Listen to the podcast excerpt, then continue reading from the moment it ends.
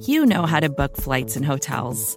All you're missing is a tool to help you plan that unbelievable travel experience. That's why you need Viator. Book guided tours, excursions, and more in one place. There are over 300,000 travel experiences to choose from, so you can find something for everyone. And Viator offers free cancellation and 24 7 customer support for worry free travel. Download the Viator app now and use code Viator10 for 10% off your first booking in the app. Find travel experiences for you. Do more with Viator.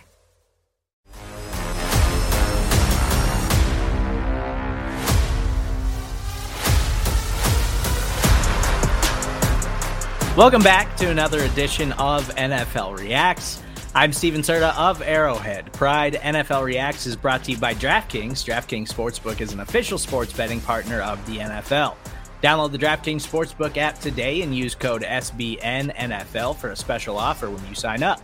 That's code SBNNFL only at the DraftKings Sportsbook. The Baltimore Ravens lost to the Miami Dolphins on Thursday Night Football. Brian Flores decided Tua wasn't healthy enough to start the game, but Jacoby Brissett had to exit at one point, and Tua entered the game and made some plays.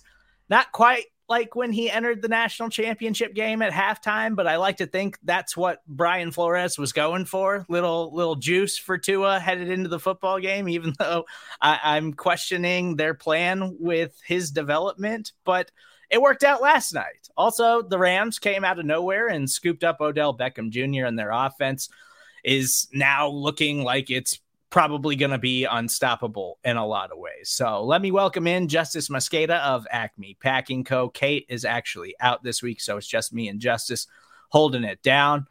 Let's start with that Thursday night game. Um, just when I think I can bank on the Baltimore Ravens and – Lamar Jackson, we talked on Wednesday's show about how incredible and exceptional Lamar has been this season.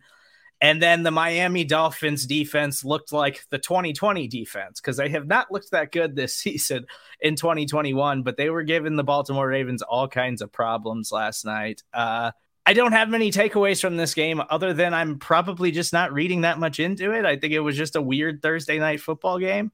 The the takeaway that I came away with it was because we already knew the Ravens' pass defense was bad, right? I feel like we got that confirmed like a month ago.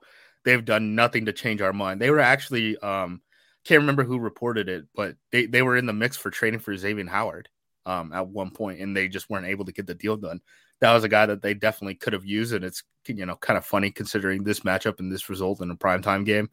But the the big takeaway I have is Baltimore wasn't ready for throwing through pressure looks, essentially. I mean, I don't think that this game was even really that different from like the Kansas City Green Bay game that, you know, we both ended up seeing this past weekend where, you know, Kansas City just pressured the hell out of Green Bay. Green Bay thought that, you know, hey, we're going to complete some shot plays and we'll get you out of those pressure looks. And what you really probably needed to do is go into quick games, some zone runs, etc., um, because you can't complete those deep shots. And, you know, Baltimore, to a certain extent, wasn't completing those. Um, you know, at the end of the game, like that second to last drive, like they had like four minutes uh, on the clock or something like that. Lamar was able to drive him down the field, and then he threw that wide open touchdown.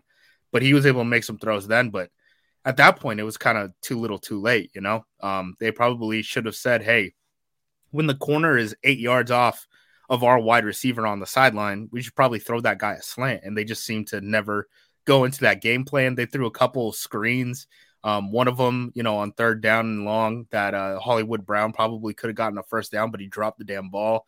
They did weird stuff, like very like high schooly uh, type of things to kind of beat the blitz. Like they would run like speed option a couple times, which like no one else in the league is ever running that play in that situation. Um, so I the the Ravens are a unique team, but like you have to have answers for a lot of those pressure looks and Maybe it's because Miami was able to kind of like slow down their run game a little bit and get them in uncomfortable situations on third down, but you can't play that poorly on consecutive third downs over and over again. I think at one point they were like 0 of 7 on third down. That's just you can't have that happen in the NFL and expect to win over anyone.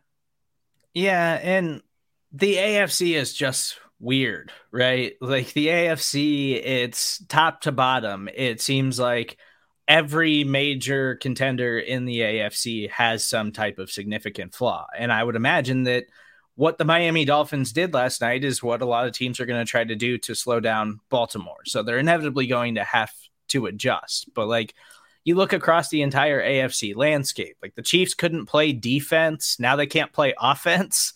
Uh, the Titans lost Derrick Henry, but they're still winning football games and they just beat the Rams.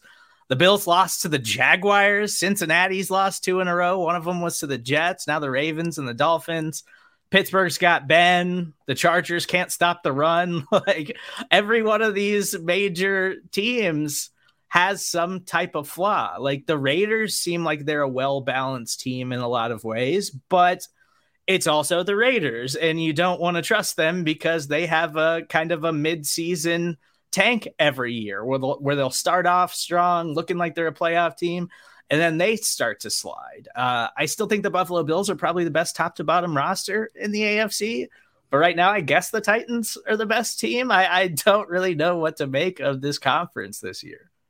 Yeah, 538 right now has their first round uh, bye projection. So that's like the one seed.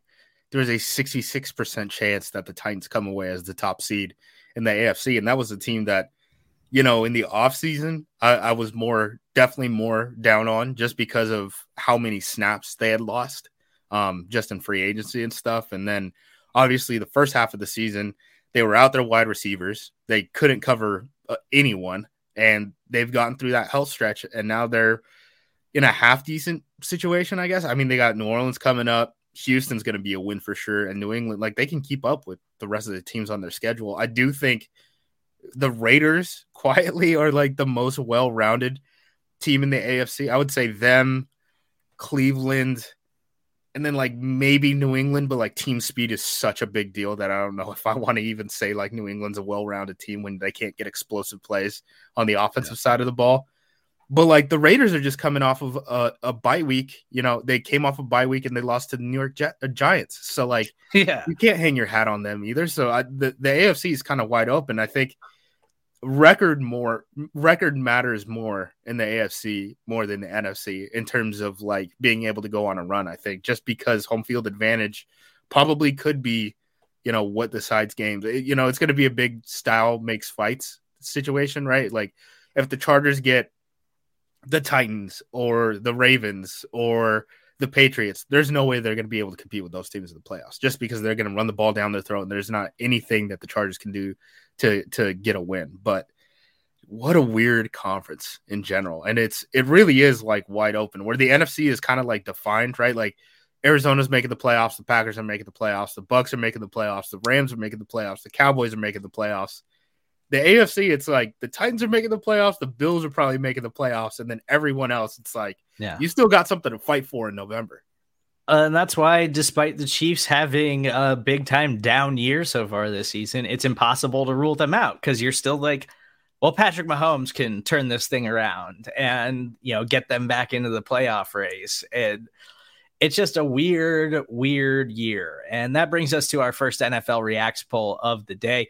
Which team currently in a playoff position in the AFC is most likely to miss the postseason? The Raiders leading the way at 45%, Steelers at 30%, Patriots 16%, Chargers 4%, the Titans 2.5%, the Ravens 1%, and the Bills 1%. I'm a little shocked that the Raiders are number one here and not the Pittsburgh Steelers. Like the Steelers got a good defense, but we know we've seen that offense. Ben, ben just doesn't have it anymore. Like they're not going to be able to put up points in a playoff game. And I don't want to see the Pittsburgh Steelers in a playoff game, really. Yeah, the Raiders, I, I just simply don't agree with that at all. Um, you know, I, I really do think they're probably the most well rounded team in the AFC. They have the best pass rushing duo right now, and they're a team that sends four, so they like lean into that pass rushing duo too. So they're not only good at, at a specific unit, they lean into it and and they kind of use that to make the rest of their defense better. I would say if I were making a guess, I would say probably the Steelers. Um, just because I don't know how sustainable the Ben Roethlisberger thing is. Like you watch that that Bears game, there was one drive where they went down to the red zone. There's basically goal line offense, and they said, "All right, Let's make uh let's make Ben score a touchdown. And they gave the opportunity for Ben to make tight window throws on three plays in a row, and they ended up kicking a field goal because he couldn't complete a single one of them. Um, I just don't think they have a quarterback. And then out of this list, right? So the the list is Raiders, Steelers, Patriots, Chargers, Titans, Ravens, Bills. My next nominee would probably be the Chargers, just because their fatal flaws are so fatal. Like they're so bad at run defense. And yeah. you look at the stats and they're like twice as bad defending the run as like anyone else in the league.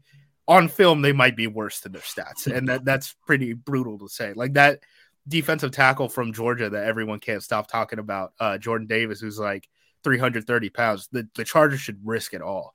Risk it all to move up for him in the draft. Because if they had a guy like him instead of Jerry Tillery, it, it would make a world of a difference for that team. Yeah, it, it's a fatal flaw for the Chargers. Like everyone knows, okay, we can just run on this football team, and that's all we got to do to beat them. Our next NFL Reacts poll which team currently outside of the playoff picture in the AFC is most likely to reach the postseason?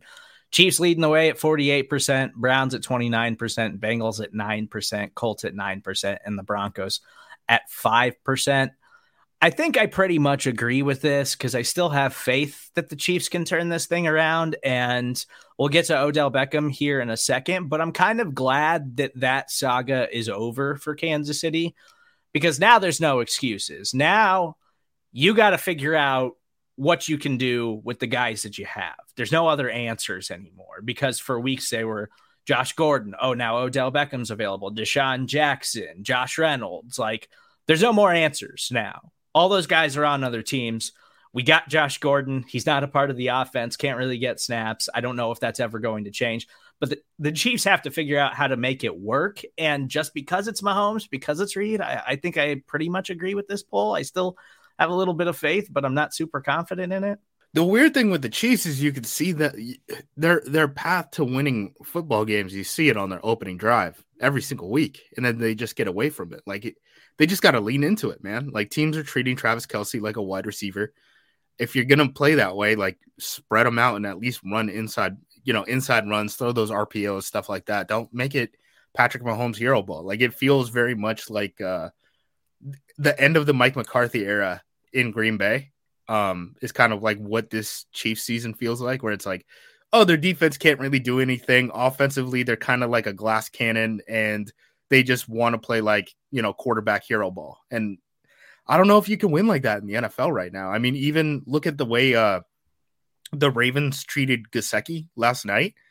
A lot of teams are treating these tight ends who are functionally wide receivers as wide receivers, and that ends up hurting you. And if they're going to go out and light boxes, you got to figure out how to run with just your five offensive linemen and your running back. Like, figure out a way how to do it, or get a second tight end into the ball game. Um, I would agree. You know, Chiefs and Browns are top two. I would flip them though.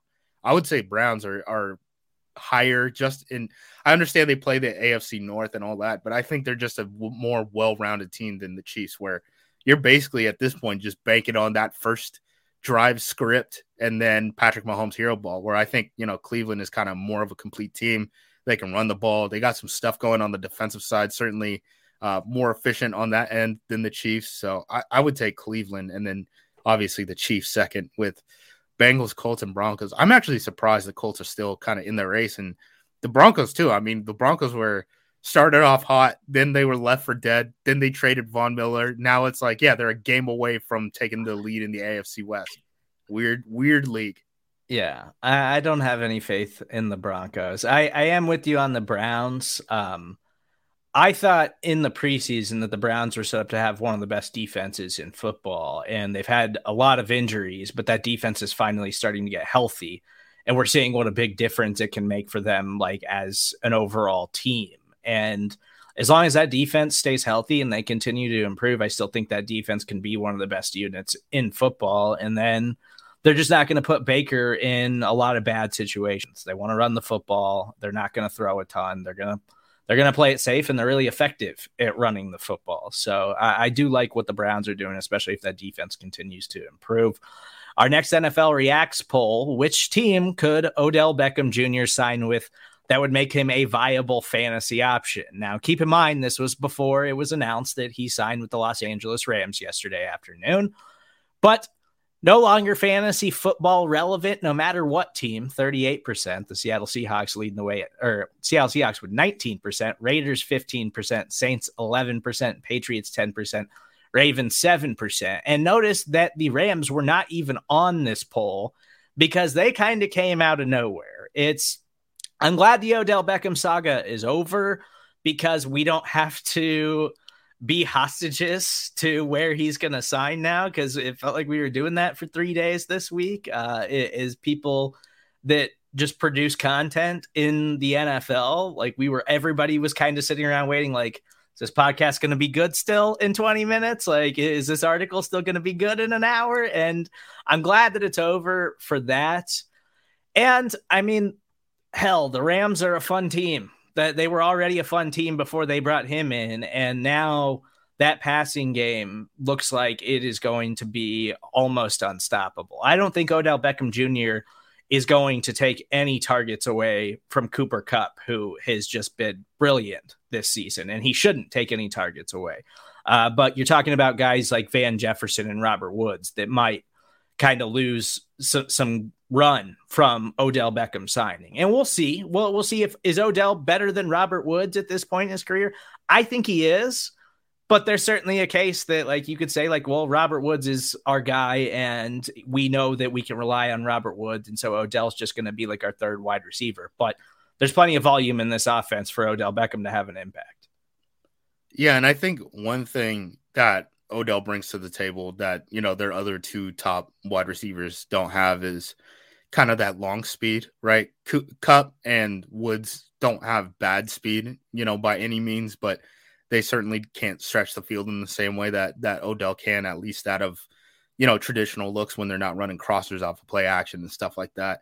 He's a way different body than Kupp. I don't even think they're like close to playing the same type of position. And then Robert Woods, obviously, I mean, he motions down so much to like the wing and you know he, he's catching balls over the middle. They kind of had different skill sets, so I would think that like Odell getting on the field would be more like giving those guys breathers and kind of taking more aggressive like shot plays. I would say out of like you know 12 or 21 personnel where they only have two wide receivers on the field, and then giving Van Jefferson some rep, uh, some rest, you know, reps off of the bench which I think would help both of them, right? I mean, if you if you want to run guys' legs, like that's what Van Jefferson's game is, you probably don't want him on the field every single play because then you're just wearing out his legs, especially in an 18 game season plus the playoffs. They seem to want to go into a deep run.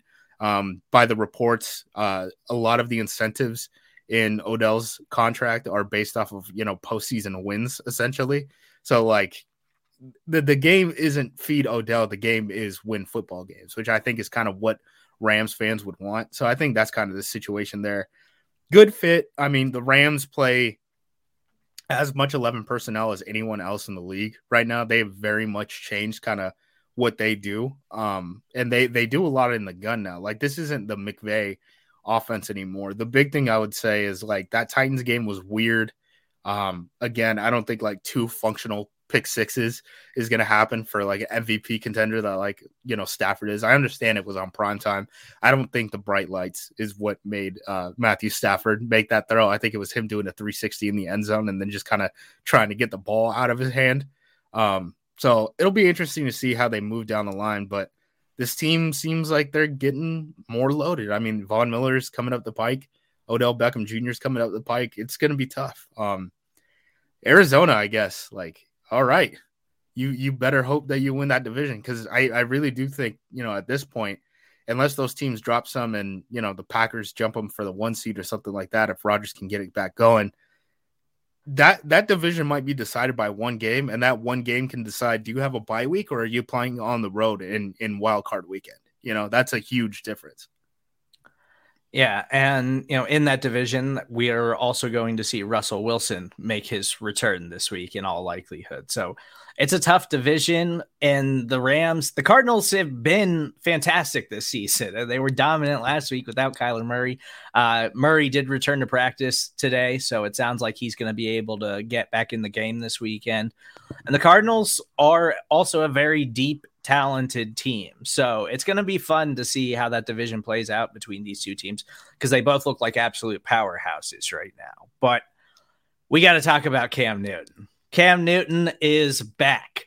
The Carolina Panthers brought back quarterback Cam Newton. They play Sam Darnold on injured reserve uh, with a shoulder injury. It sounds like he's going to be out for quite a while. There was reports that they were interested in making a move on a quarterback. Uh, no faith in PJ Walker, I guess. And then they brought back Cam Newton. So Carolina cut Cam Newton, signed Teddy Bridgewater for probably too much money, traded him, tra- traded for Sam Darnold, only to inevitably bring back Cam Newton. Kind of, kind of weird how that worked in the NFL for the Carolina Panthers. But hey, I'm happy that Cam Newton's on a team. I still think that Cam Newton is a competent starting NFL quarterback, and I like Sam Darnold, but Sam had just been awful. Like he had just simply been awful since the start of the season. And so Cam Newton can't be a downgrade, in my opinion, for DJ Moore, for Christian McCaffrey, who returned last week and looked good. And there are other skill guys, Robbie Anderson, Terrace Marshall, whoever. Like this is an offense that should be better than it has been. And part of that is because of how bad Sam Darnold has been. So Cam should be able to step into this thing and I think make a difference. Like I don't think that the Panthers are all of a sudden a playoff contender. They're gonna, you know, have have this like huge rise now that they've added Cam Newton. But Cam simply just can't be worse than Sam had been over the last several weeks. Yeah, and Cam's gonna have more skill talent there than he ever had. You know, yeah. in in Carolina, uh, he, his wide receiver one isn't Ted Ginn anymore, so that's always gonna yeah. be nice. Kelvin Benjamin isn't out there the one thing that I will say that's kind of interesting, just from like a structural standpoint. So the Carolina Panthers picked up uh, Sam Darnold's uh, fifth year option because he was a first round pick. He's still on that same rookie contract. The way that fifth year option works is it's guaranteed for injury and only injury. Um, he is injured now, but we've seen teams kind of get away from hey we have ownership of that fifth of that fifth year option to then not pay them the next year by kind of like stashing that guy even in practice situations right? Like remember uh rg3 in washington is, is the biggest example of it is they had him under contract. They didn't want to cut him because you essentially you know on that fourth year if you cut him he still costs as much against the cap as you know you having him there. So if nothing else, you have to fill in another spot on the roster. So what they ended up doing is they said, "All right, this triggers a guarantee only if you're injured at the end of the season." So what we're going to do is have RG3 play scout team safety. I do wonder like even when Darnold gets healthy, is he even going to be the QB2?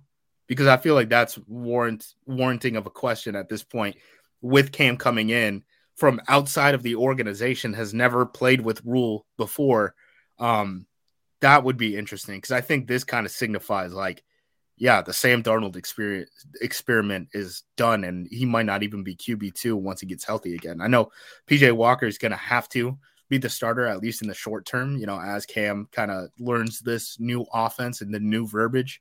Um, but that is interesting, and then the other thing I would say too, beyond just like, all right, Carolina seems like they are not that confident in PJ Walker being able to take over, even though I'm a huge PJ Walker fan, you know, XFL forever. Matt Rhule, uh, th- this signifies that the team is looking forward, and that's interesting because James Franklin is looking at, you know, USC and LSU per all reports. Matt Rhule, um, there are some people who would th- who think that like if Penn State opened up, Matt Rhule might jump ship from the NFL back to the college level. He's like Penn State lifer, um, all of that. You know, he coached he coached college football at Temple. He had been a kind of northeastern type of guy for most of his career before he went down to Baylor. So that's an interesting situation to watch because there was very real momentum um, per people that I know, you know, who work in college sports that Matt Rhule would have thought about taking that Penn State job if it opens up. Obviously, like three things have to happen before that contract comes across his desk. But it is interesting that he seemingly is looking to the future by getting out of the Sam Darnold contract by bringing in Cam Newton potentially. Yeah, I, I do think that the Panthers are really disappointed with the way this has all worked out. I you have to. They've swung like, on two quarterbacks in two yeah. years, and now they have to swing uh, on a third in three years. Like and you messed or, up twice. Yeah, like organizationally, I think they thought okay, we can compete this year. Our defense is good, and their defense is still good, but they've had injuries. Uh, Shaq Thompson was playing absolutely out of his mind, and then he got hurt and missed a few games, and their defense hasn't been quite as strong, but he's back now, and they should continue to improve. And they've got a good pass rush; they can give teams some problems. And their offense, like last season with Teddy, it was like a competent offense that could give you some problems. That Joe Brady led offense that we talk so much about. And this season, Sam Darnold just hasn't been good. He just hasn't been that guy, and their offense hasn't looked the same. So, if Cam Newton's available on your waiver wire, I would absolutely go pick him up. I think he's going to be a viable option at some point because he simply can't be worse than Sam Darnold. Well, he's going to get rushing touchdowns too. I mean, yeah, and thing. we like... and we saw, you know, last season that Joe Brady made Teddy Bridgewater like a, a competent fantasy quarterback. He wasn't flashy. He didn't give you a ton of points, but uh, you know, on a bad bye week, like Teddy Bridgewater was consistent, and you knew what you were going to get from him. So I think Cam can at least bring that to the table, and. Cam played with DJ Moore, but this is a different DJ Moore. Like DJ Moore is much better now than when Cam played with him before. So I would argue that D- the current day DJ Moore is the most talented wide receiver that Cam has ever played with, probably. Like Cam did not have many weapons last year in New England, and that offense was not fun to watch. So I still think Cam's got some juice left in him, and I'm excited to see how this plays out for the Carolina Panthers. And that's uh that leads us to our next poll. Which team currently in the playoff position in the NFC is most likely to miss the postseason? Falcons at 88%, Cowboys at 6%, Packers at 3%, Rams at 1%, and the Bucs at 0.5%. Uh, yeah, I mean, it's the Falcons. it's, it's the Falcons, barring a quarterback injury. Like, yeah. barring a quarterback injury. And even then, I mean, we've seen Dallas's backup quarterback step in and win a football game, and they're second on this list. So I, I think the Cowboys, Packers, Rams, Bucs have basically locked in a playoff spot in the NFC.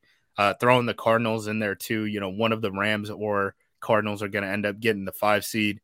But yeah, it's the Falcons in my opinion, and I'm even surprised they're in playoff position right now. I mean, after how bad they looked, how bad their game plan was in Week One, um, they haven't really like. If you ask anyone, like, what do the Falcons do really well?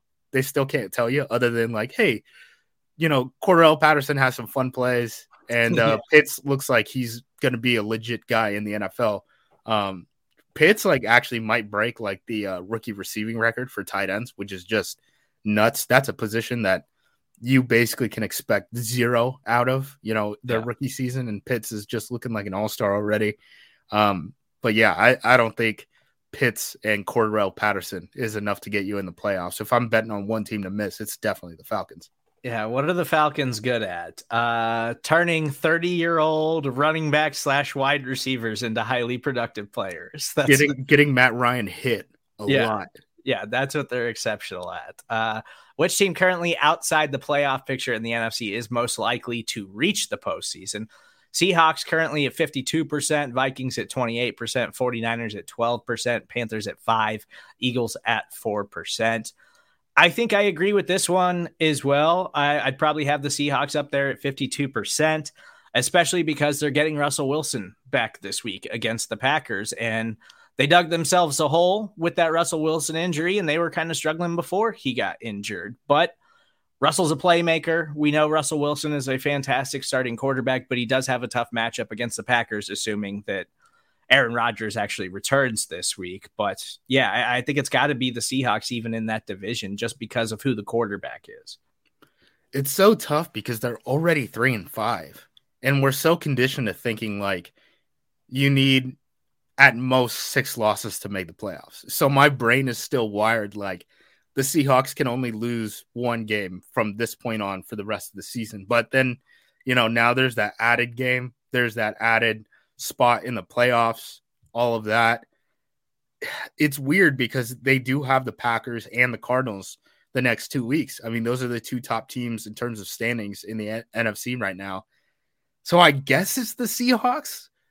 It, it's more so like, oh, the realization of like, oh yeah, one of these teams is probably going to make the playoffs. Period. Um, just yeah. because of how how open everything is. I mean, it's very weird that on November twelfth of this season, there's only one team with a single loss, uh, you know, in the NFL entirely. Everyone has at least dropped two.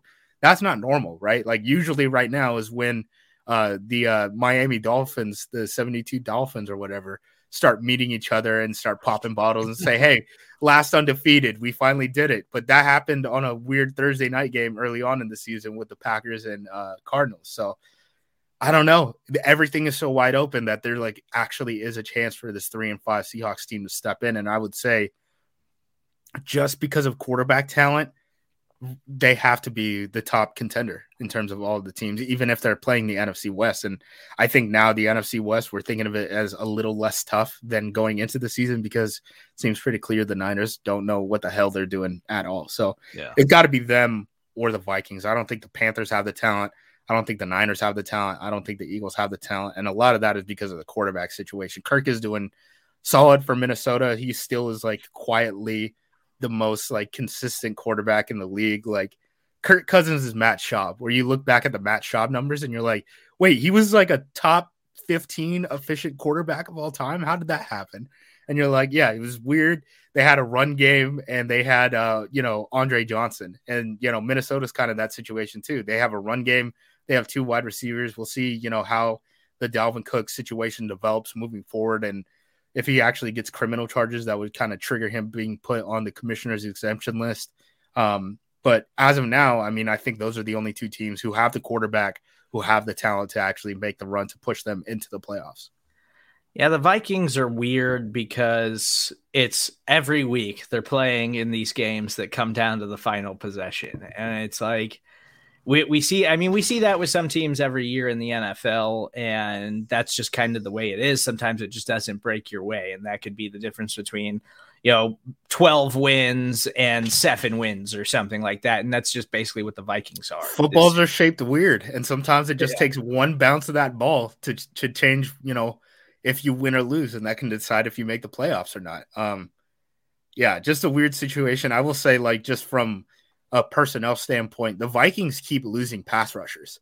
Uh, they just got like two more that were injured. Like Anthony Barr might have to play defensive end for him pretty soon, which is like something that people have wanted since he was, you know, a pass rusher at UCLA, but he's never actually been put in the position to kind of do that full time. The Vikings are so banged up, they might have to do it. So uh, I would say, like, watch the Vikings defense. If it spins out of control this week, that's something worth noting and maybe something that could uh, give you a hint on this playoff race moving forward. So let's take a quick time out here and uh, we'll we'll kind of we'll get into our pick three later on in the show, and then we'll of course uh, discuss what you should do with Browns running back Nick Chubb tested positive this week. Uh, there's still a small chance he could play, but we, we, aren't really sure on that. Also, Alvin Kamara is dealing with a knee injury that nobody knew about, so he might not be available this week. We'll get into that next on NFL Reacts. Vacations can be tricky. You already know how to book flights and hotels, but now the only thing you're missing is, you know, the actual travel experience. Because is it really a vacation if you're just sitting around like you would at home? You need a tool to get the most out of your time away. That's where Viator steps in. You can book guided tours, activities, excursions, and more in one place to make your trip truly unforgettable. Viator has over 300,000 travel experiences to choose from. Everything from simple tours to extreme adventures and all the niche, interesting stuff in between. So you can plan something that everyone you're traveling with will enjoy. Real traveler reviews give the inside scoop from people who already been on the experiences you're considering, so you can plan with confidence. Free cancellation helps you plan for the unexpected and 24 7 customer support means you can travel worry free. Download the Viator app now and use code Viator10 for 10% off your first booking in the app. Find travel experiences for you. Do more with Viator. Another day is here and you're ready for it. What to wear? Check. Breakfast, lunch, and dinner? Check. Planning for what's next and how to save for it? That's where Bank of America can help. For your financial to-dos, Bank of America has experts ready to help get you closer to your goals. Get started at one of our local financial centers or 24-7 in our mobile banking app. Find a location near you at bankofamerica.com slash talk to us. What would you like the power to do? Mobile banking requires downloading the app and is only available for select devices. Message and data rates may apply. Bank of America and a member FDIC. Y'all better get ready to roll, man. So y'all put the kids to bed. I'm getting one more. Over. Under. I'm betting on myself. Across the board.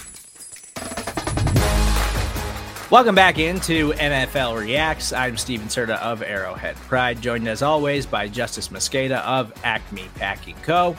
Justis, Nick Chubb tested positive for COVID this week. Browns coach Kevin Stefanski won't officially rule him out because there is still a small chance he could get enough negative tests in time to play on Sunday. But if Nick Chubb doesn't go, then D'Ernest Johnson is up again. The the waiver wire wonder who saved you on Thursday night football a couple weeks ago, is going to get another opportunity to lead this backfield. And Demetrius Felton also on the COVID list. The Browns have no running backs. So it's just D'Ernest Johnson.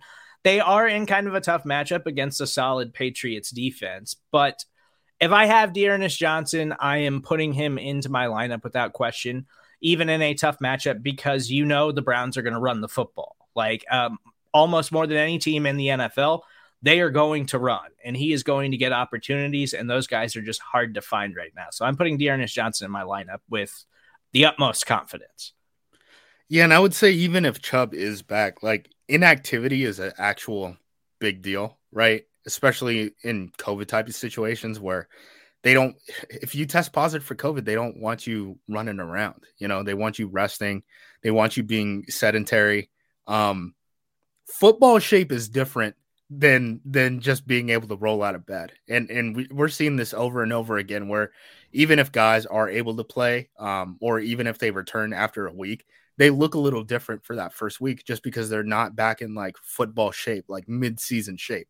The reason we have training camp is so guys can get back into football shape. There is way different situations than like working out in the off season and being ready to play NFL games. Um, like Davante Adams last week uh, talked about, you know, he he spent a week on the on the uh, COVID reserve list. You know, he missed that Arizona Cardinals game.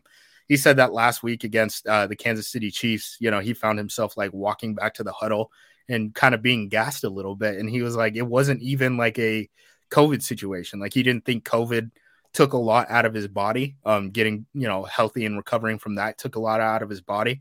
It was just that week of like not doing anything. You know, so if, if Chubb does go from a turnaround where he basically hasn't been practicing all week, hasn't been breaking the sweat, has been just drinking fluids, laying on the bed like he's supposed to, and then has to turn it on for a game. I mean, you could see a situation where D'Ernest Johnson is still taking the majority of the snaps, I would think, and you would have Chubb on a pitch count, or if nothing else, Chubb looks kind of limited, and maybe they make a switch, you know, in game and kind of change it up that way. I, I would not bank on players who have not practiced, who are not breaking a sweat coming into a game on Sunday and and looking good. That's not what I would be betting on right now. Yeah, like I, I think it's one thing if it's Aaron Rodgers, you know, like who ha- well, quarterbacks are different too. We're talking about yeah. running back. Yeah, like running backs. Yeah, I, I am totally with you because running backs take a beating and Nick Chubb gets a lot of carries. And so yeah, I think that can really affect the way he's able to play on Sunday if he winds up being available. I, I think back to last season when Myles Garrett was like front runner defensive MVP early in the season and then he got COVID and when he came back from having COVID he didn't look like the same player and he was honest about it. He was just like COVID kicked my ass. Like it it it messed me up the rest of the year and I just wasn't the same kind of player. And so you know, I, I don't know how severe Nick Chubb's symptoms are, and you know, maybe he winds up testing negative enough times prior to the game. But we shouldn't just overlook it like, okay, you can get COVID and then come back after a week of inactivity and still be the same kind of player because that's not always how it works. So I, I, do agree with you. I think that's really good strategy uh, headed into this football game. Alvin Kamara all of a sudden is dealing with a knee injury. The Saints quietly were working out running backs, and then people started speculating, oh no, is Alvin Kamara hurt?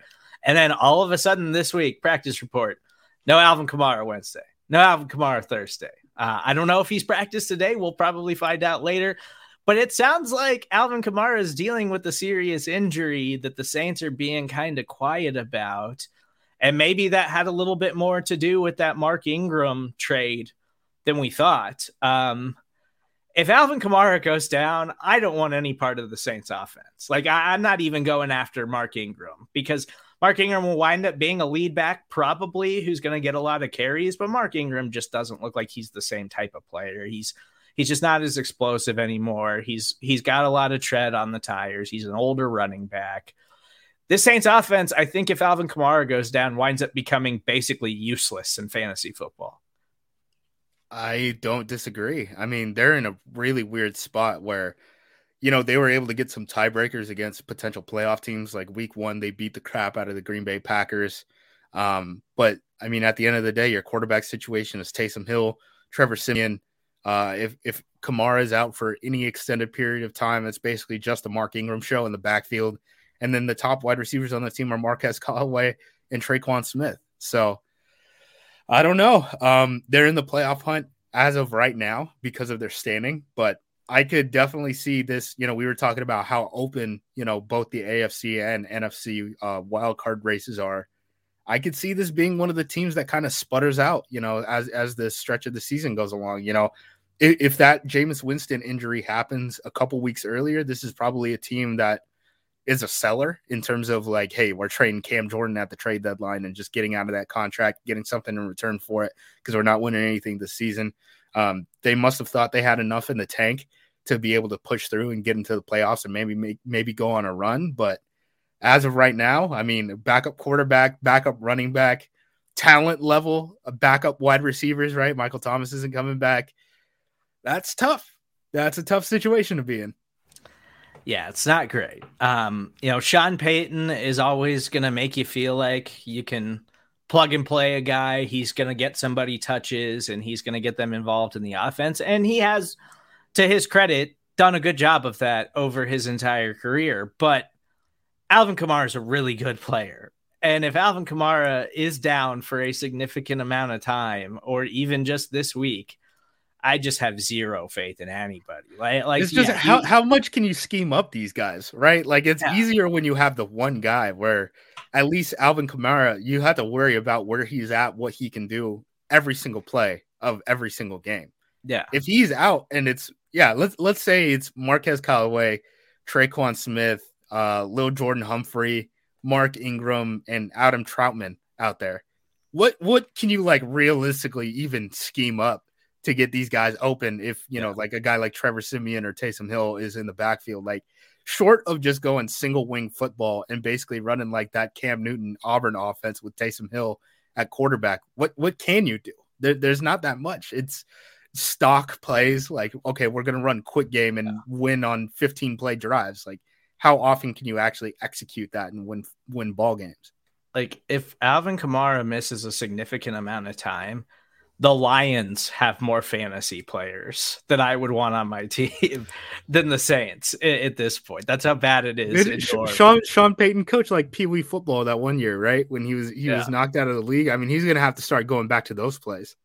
Yeah, it's gonna be absolutely gross. So hopefully Alvin Kamara is not significantly injured and and he is good to go this week, but it seems very up in the air, and the Saints are being really weird about it. So I do want to talk about uh, surprise running back of the season, I guess, and Cardinals James Conner. Uh, he's been absolutely nuts. Uh, Chase Edmonds got hurt on the very first play of the game last week, and then James Conner stepped in and was absolutely fantastic. I think that James Conner is probably the Cardinals' best running back. Like when Chase Edmonds comes back and he is healthy, I think he should kind of take a back seat to James Conner because James Conner is just bounced back and looked fantastic this season. You know, we saw early on in Pittsburgh that he could be an explosive playmaking back who can be an every down type of guy who could catch passes and rush the football. But his playing style kind of lent to him getting really banged up a lot in Pittsburgh. And then at the end, their offensive line looked so bad and he just looked like he wasn't quite as explosive. And I think all of that stuff kind of worked together. And now we're seeing that in a deep, talented offense, James Conner can still be very effective. And I think you should be very thrilled if you have James Conner on your fantasy roster right now. I think that's just a good committee and a good combo of talents that they have in the backfield. I, I, it's so hard to like call one of the two backs a starter because their skill sets are so different that like some of that has to be game planned. Like Arizona will be a very Arizona's a very weird team in terms of personnel, right? Like against the Packers, they basically didn't play any heavy looks. They couldn't get the Packers in a base defense at all. They just played nickel and dime the whole time. In that type of situation, you know, if you're four open, right? No one's did, attached to the formation at all in terms of like the tight ends, and Zach Ertz is functionally a wide receiver for you. I would get why you would want Chase Edmonds as that type of guy, but we have seen them in other games use multiple tight ends, and you know that that is more conducive to kind of like James Conner's play style, where he's much stronger as an inside runner, where Chase Edmonds is much better as like a guy on the edge. You know what I mean? So I, I think that's more of like a game plan. What is the defense giving you? Where do you think your matchups are? Than like naming a guy a starter and that meaning like he's going to get 80% of the carries in every single game, no matter what the condition is. I think neither of them are talented enough to be like that Pro Bowl type of like every down type of back. And you're seeing this everywhere, right? Like you could look at um Green Bay's another example, right? Aaron Jones just got paid a ton of money. Aaron Jones is a rotational back for the Packers. Um, they they use him and AJ Dillon, and it's based off of situational football how they deploy them. I, I don't think that's too different from Conner and Edmonds, even if you know they aren't as big of names as like AJ Dillon situationally. Yeah, I, I think they're just a good offense. They're just a really good offense. They can score points. A lot of people yeah. are saying they can score some points. Yeah. And I mean, I still don't have a ton of faith in Cliff, but I mean, hey, Cl- Cliff's getting it done this year. Like Cliff's that, talking crap in pressers yeah. too. He's like shouts to the Texans or the Texas fans who can like ha- finally have something to root for with uh Colt McCoy getting the win. You're like, damn, Cliff. The same week that like Texas Tech just fired your replacement and hired a guy who was like a high school coach when you were coaching uh when you were coaching Tech, like I Cliff has always had himself. confidence, but now he's actually got a winning record. So winning record Cliff is on a whole nother level. He's he's talking trash at the podium. I got a Cliff story I got to tell you off air. Don't let me uh, forget about that. All right. Uh, Tampa Bay Buccaneers head coach Bruce Arians did officially rule out Antonio Brown and Rob Gronkowski for this weekend's contest against the Washington football team. It, it seemed like that was going to be the case. They just don't seem like they're going to be ready anytime soon. But Chris Godwin popped up with an injury, and now he is listed as a game time decision. It's a smash matchup against one of the worst secondaries in football in the Washington football team. So Mike Evans obviously going to be in your lineup. I- am curious, Justis, would you pivot to a Tyler Johnson this week in your fantasy lineup with if Chris Godwin winds up not going, Tyler Johnson's going to be a guy who gets a lot of routes this weekend. I mean, I guess that's more of like a when will we know, right? Situation where if you have to make that move on on Sunday, you know, depending on you know who's already locked in your roster and stuff like that. I did like uh, what Tyler Johnson brought to the table as like a draft prospect. I thought he was one of the more underrated prospects coming out of Minnesota. Um, for for all the stuff PJ Fleck gets, he knows how to coach wide receivers, and Tyler Johnson is kind of a, a high floor I guess would say like rookie contract type of guy, and he has a decent amount of speed. Um, to your point, Washington secondary is a mess. They have some players. It, it, the Washington secondary is so weird because all of their guys can do like one thing. The problem is none of those one things match up with the rest of the team. So everything just looks mismatched. Um, Jack Del Rio, goodness gracious, like figure it out, man. Like you, you, there's no way you can have this much talent on the defensive side and still have guys out of position. Like when you have a guy like a, a Kendall Fuller who can kind of like play in the slot, he's more of like a man match type of guy. Um, and then you have a guy like Landon Collins who's supposed to be a drop down safety. This is all like a personnel issue, I think, in Washington because it's not like they don't have talent. It's just that none of the talent fits well with each other. And that should have been something that should have been identified in the summer. And that's not really something at this point in the season that you can kind of fix. So I kind of think Washington, in terms of like competing this year, is kind of they've they've kind of shot their wad, you know, so to speak. Yeah, coming into the season, a lot of us thought that Washington was going to have one of the best defenses in football. Like the they know, have one of the best fronts. Yeah, like, like you they... look at their their their line, who they line up on your offensive lineman. It's first round pick, first round pick, first round pick, first round pick, and then off the bench, it's guys who are underrated. And then in the secondary, they have talent. It's just none of them fit together, and then it ends up being explosive plays, guys playing out of position, guys not doing you know what fits in their skill set, and that's what's ended up losing them ball games. Even if Heinicke is able to put up you know like league average type of numbers in individual games.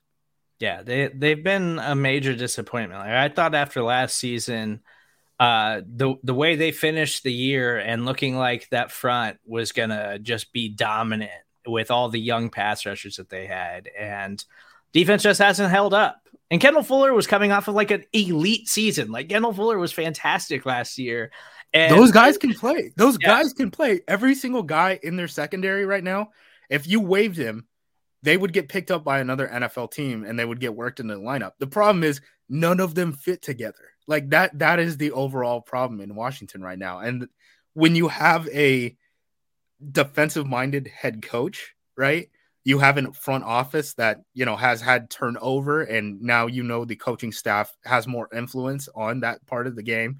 And then Jack Del Rio, who's coached, you know, a billion games as a head coach, is their defensive coordinator this should have been something that should have been identified and fixed in the offseason. That I think that's the the biggest like headache um, of of this Washington football team situation. Yeah. So I think the answer is I'll give Tyler Johnson a chance. Um, I, I haven't looked up his price on DraftKings, but I have to imagine he's dirt cheap, especially in your daily lineups. So with all the injuries they have at pass catcher right now, I think Tyler Johnson's a perfectly viable option this week. He's he hasn't been consistent. I think it's also kind of hurt him just the depth that they have at wide receiver in Tampa Bay. Like it's going to be hard to develop and get snaps and get on the football field when you're behind Antonio Brown, Mike Evans, and Chris Godwin.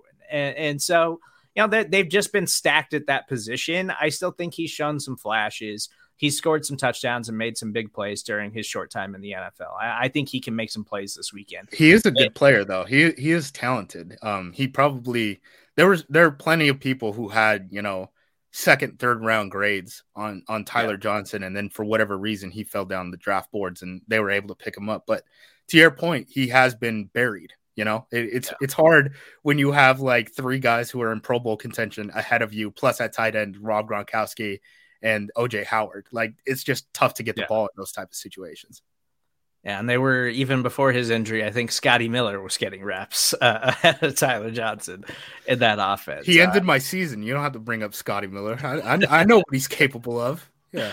Uh, before we get to the pick three, I, I want to get your take on this Titans backfield. We kind of saw them take a committee approach uh, in against the Los Angeles Rams. First game without Derrick Henry brought in Adrian Peterson. They've got Jeremy McNichols. They signed D'Onta Foreman.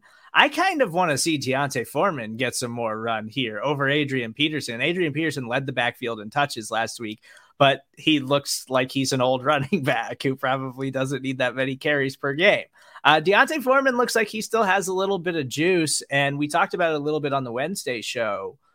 I just think that this Titans team is on borrowed time a little bit. I, I, think that they're really good, but I think they're inevitably going to find themselves in a game script situation where they desperately have to throw the football and they're going to try to keep doing this running back by committee thing to fill the void left by Derrick Henry, which you just simply can't replace. Like you just can't replace what he offered you as an individual player. And I don't know what that means for fantasy football. Obviously, I love AJ Brown. I would like to see this Titans team start throwing a little bit more and maybe actually make Julio Jones an effective fantasy player this season because he just simply hasn't been. But if you had to pick one Titans running back to try to roster the rest of the season, who would you pick? I guess it would be Peterson, right?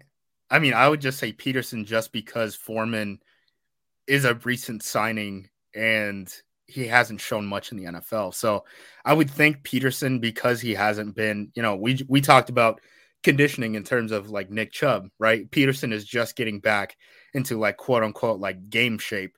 Um, I think that they would give him a little bit more burn before Foreman would get the keys. But I did think it was interesting. Foreman got into that Rams game and he looked pretty good. And in terms of being able to replace Henry, I mean, if if you do have to split the carries and they're able to do the same type of things, I think that they could still do the inside run heavy stuff. And again, the Titans run inside run more than anyone else in the league. They lean into it, they take the punches, they live in physicality. I think Peterson and Foreman that both like leans into, you know, their positive skill sets. The the big question I have is it's third down and long. Who's in the game? Because is it McNichols? They used to use Blasingame, and now Blasingame's on IR. And Blasingame wasn't going out on routes a lot or anything like that. They basically used him as like a guy in pass protection, but their third down back was a fullback essentially, and now he's on injured reserve. So like, how do they adapt to that? And I don't think, I don't think the Rams game is a good game to make any sort of judgment on this Titans team moving forward, just because of how big those interceptions swung that game, especially early on. I mean, I looked up. I was recording a podcast on Sunday to do the uh, Packers recap, and I looked up. It's halftime, thirty-one three, and I'm like, what the hell happened in this game? And then the whole second half, it was like situational football. So you're already out of like that quote unquote game script or game flow, whatever you want to call it. So I don't I don't think that this was a game at all that like you can make a conclusion on the Tennessee Titans. I think this game moving forward is probably the one that we're going to look at and say, okay, this is what the Titans look like after Derrick Henry because that Rams game was just so damn weird. Yeah, you're probably right that it's Adrian Peterson. I just hate that. Um, it's less I, fun, right? It's less yeah, fun. I would like to see D'Onta Foreman get some run. Like he's a super talented college player. He's still only 25 years old, and he showed a few flashes early in his NFL career, but then he tore his Achilles and has yeah. just kind of bounced around since then. I, I don't think he's gotten a great opportunity. I still think he's got to have more than Adrian Peterson at this point. Like I, I just feel like he's got to be a better option. I I really wish – Darrynton Evans didn't have two season ending injuries no. in both of his first years in the NFL because he's an exciting player. I think that I'd like to see a little bit well, here's the other thing. I mean, all these backs are getting eaten up, right? We already brought up three different backs who have gotten hurt for the Tennessee Titans. I mean, when you live in physicality, it's not just that you're you're doing it to someone. It's also being done to you. So just because Adrian Peterson might be the guy this week doesn't mean that he can't go down with the injury and in two weeks it's D'Onta Foreman. All right, we do this each and every week. Let's get to the pick three. Pick me. One, two, three. Pick one. On three. Pick three, presented by DraftKings Sportsbook. Pick three is brought to you by DraftKings. DraftKings Sportsbook is an official sports betting partner of the NFL. Download the DraftKings Sportsbook app today and use code SBNNFL for a special offer when you sign up. That's code SBNNFL only at the DraftKings Sportsbook. So I have to start off this week's pick three by apologizing for what a waste of space my pick three was last week because it was just atrocious. Not only did I just make bad picks, I gave you two players who wound up not even playing on Sunday. So I really apologize. Hopefully, you checked your lineups and you got the statuses ahead of Sunday's action. I tried to be a little bit smarter with my picks this week because I do want to help you guys out. And yes, I did adjust my lineups as well, but I picked Tua last week and then he wound up wound up not playing. I picked DeVante Parker and he just went on IR on Sunday. I yeah, don't know weird. why. I don't know why they waited until Sunday to decide. Okay, he's got to be out at least three weeks. But you know, sometimes stuff just doesn't work out. But this week's pick three, my quarterback making his return against the Green Bay Packers. Russell Wilson, he's only $6,700, which seems like it's a low number for a quarterback of that caliber. I think it has something to do with him coming back from the injury. So I'd expect Russell Wilson's price is only going to be on the rise from this point. So this might be the cheapest you could ever get Russell Wilson into a lineup against the Green Bay Packers. I'm willing to bet on those pregame two minute drills Russell Wilson was doing by himself for no reason as to why he could put up some points this week. Obviously, the Seahawks struggling right now. They've got to string together some wins. I think DangeRuss is going to come back in a big way. My pick three running back. We already talked about this Browns backfield. It's got to be D'Ernest Johnson. Uh, it's kind of risky because Nick Chubb could still get cleared, but Justis told you why you should be worried about Nick Chubb getting that full workload like he normally does after a week of just no activity at all. Uh, D'Ernest Johnson's already showed us what he can do with a full workload, and he's only $4,700. Like, you're not going to find a running back that's going to get art probably 20 plus touches for $4,700. So, D'Ernest Johnson, going to be a chalk play this week, but I think you absolutely have to get him into your lineup. And my pick three wide receiver, I'm going back to it. I love Jerry Jeudy. I feel like he's on the cusp of a breakout game. His snaps are trending in the right direction over the last two weeks. He had eight targets in week nine, led all of the Broncos wide receivers in targets. The Eagles' pass defense isn't special, but they do try to limit big plays downfield. I think that means Jerry Jeudy is going to eat this weekend on the short and intermediate stuff. He's only $5,300. I absolutely love Jerry Jeudy. I think you definitely need to get him in your lineup. Justis, your pick three favorite bets of week 10. I'm going to start with your favorite team. Um, we're going to go uh, short dogs, is kind of the theme of this week. Cleveland Browns plus two and a half at the New England Patriots. That is a weird situation because New England, I think, doesn't have enough team speed. They can't get explosive plays. We know that. Um, they can beat up on certain teams, right? Like the Los Angeles Chargers was probably the best example of how they can just eat up on bad teams in terms of run defense. Cleveland is probably the most well-rounded team in the AFC, right? We talked about them and the uh, Las Vegas Raiders in terms of teams that like don't have fatal flaws in the AFC. I think those are the only two that you can hang up. The fact that this is two and a half means that on a neutral field, New England is essentially like an even team with Cleveland. I, I would not say that that's the case right now. I think they have the better quarterback, you know, for as much, you know, crap Odell Beckham Sr. wants to post on the internet. I think they have a better quarterback. They have better skill players. I don't care that Chubb uh, Chubb might be out. We already talked about, you know, your pick three. You have D'Ernest Johnson. Offensive line wise, I think they're probably the same, and then defensively, I think they're probably the same. So if this comes down to team speed, Cleveland is winning that one. I think I would think so. I'm taking the odds there. My next game, Minnesota Vikings plus three at the Los Angeles Chargers. We talked about, you know, at length how the Los Angeles Chargers cannot stop the run. You know what Minnesota wants to do? They want to run the damn ball every single game that they lose, Mike Zimmer says, "Yeah, we didn't run the ball enough." So I would assume that they're coming into this game plan saying we're going to pound the rock. Um, in terms of that defense, I mean, Staley got a lot of uh, a lot of uh, pub, I guess, for how he can kind of deploy guys, but he just doesn't have the horses right now. I mean, he has Bosa, he has Derwin. Those guys are very nice, but across the board, he doesn't have the same type of talent the Rams had. And I think quarterback wise, I mean, just look at Kirk Cousins' stats versus uh, Justin Herbert's stats. Like recently, I think Joe Lombardi's kind of been holding this team back a little bit. So I, I wouldn't be surprised if you know this this Vikings team was able to beat the Chargers team in both you know the the passing game and running game this upcoming week.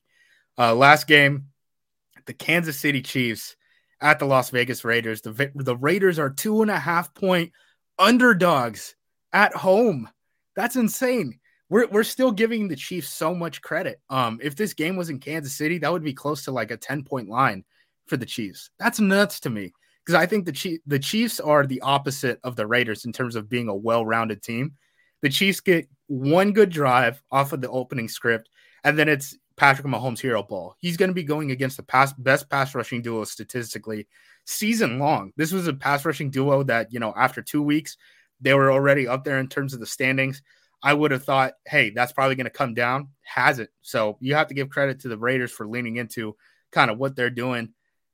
I just think the Raiders are a better football team overall here. And the fact that they're underdogs at home, that that's a stretch to me because I'm, I'm not really worried about Kelce at this point. Tyreek Hill just got like 11 targets for like 37 yards, with most of those yards coming on the last true offensive play of the game against the Packers it's Mahomes hero ball. And until it stops being Mahomes hero ball, I'm not going to trust this Chiefs team. I'm sorry. Yeah, it's probably a good strategy because Steve Spagnuolo is going to put Daniel Sorensen on the field and DeSean Jackson's going to burn him for a 75 yard touchdown. Oh, Allen Lazard got him on that one. Yeah. The one play of the game. And it was like, whoop, Allen Lazard, guy who was told he's too slow to play pro football, just puts him in a bender. Just has no business being on the football field. But that is our pick three for week 10 of NFL action presented by the DraftKings Sportsbook. Before we get out of here, according to ESPN's Jordan Schultz, just tweeted, I'm told Sean Payton and the Saints are preparing a game plan Sunday versus the Tennessee Titans. without running back Alvin Kamara. Run, run, run away from the Saints offense if Alvin Kamara does not play in this football game. I don't want any part of it. I don't trust Trevor Siemian. I don't trust Taysom Hill. I don't trust any of those wide receivers. Stay away. Just run away from the New Orleans Saints this weekend. You got no business starting any of those players if Alvin Kamara is not healthy enough to play. So stay away. But this has been another edition of NFL Reacts. Thank you guys so much for listening. We do have to ask that if you like what we do on this show and at the SB Nation NFL show, please subscribe, rate, and review everything that we're doing. As I mention each and every week, we're in the five star business here at the SB Nation NFL show. You can follow Justis at on Twitter at JUMOSQ. I'm Stephen Serda. That's where you can find me. I wish you nothing but prosperity in week 10 of the NFL season. We'll talk to you next week.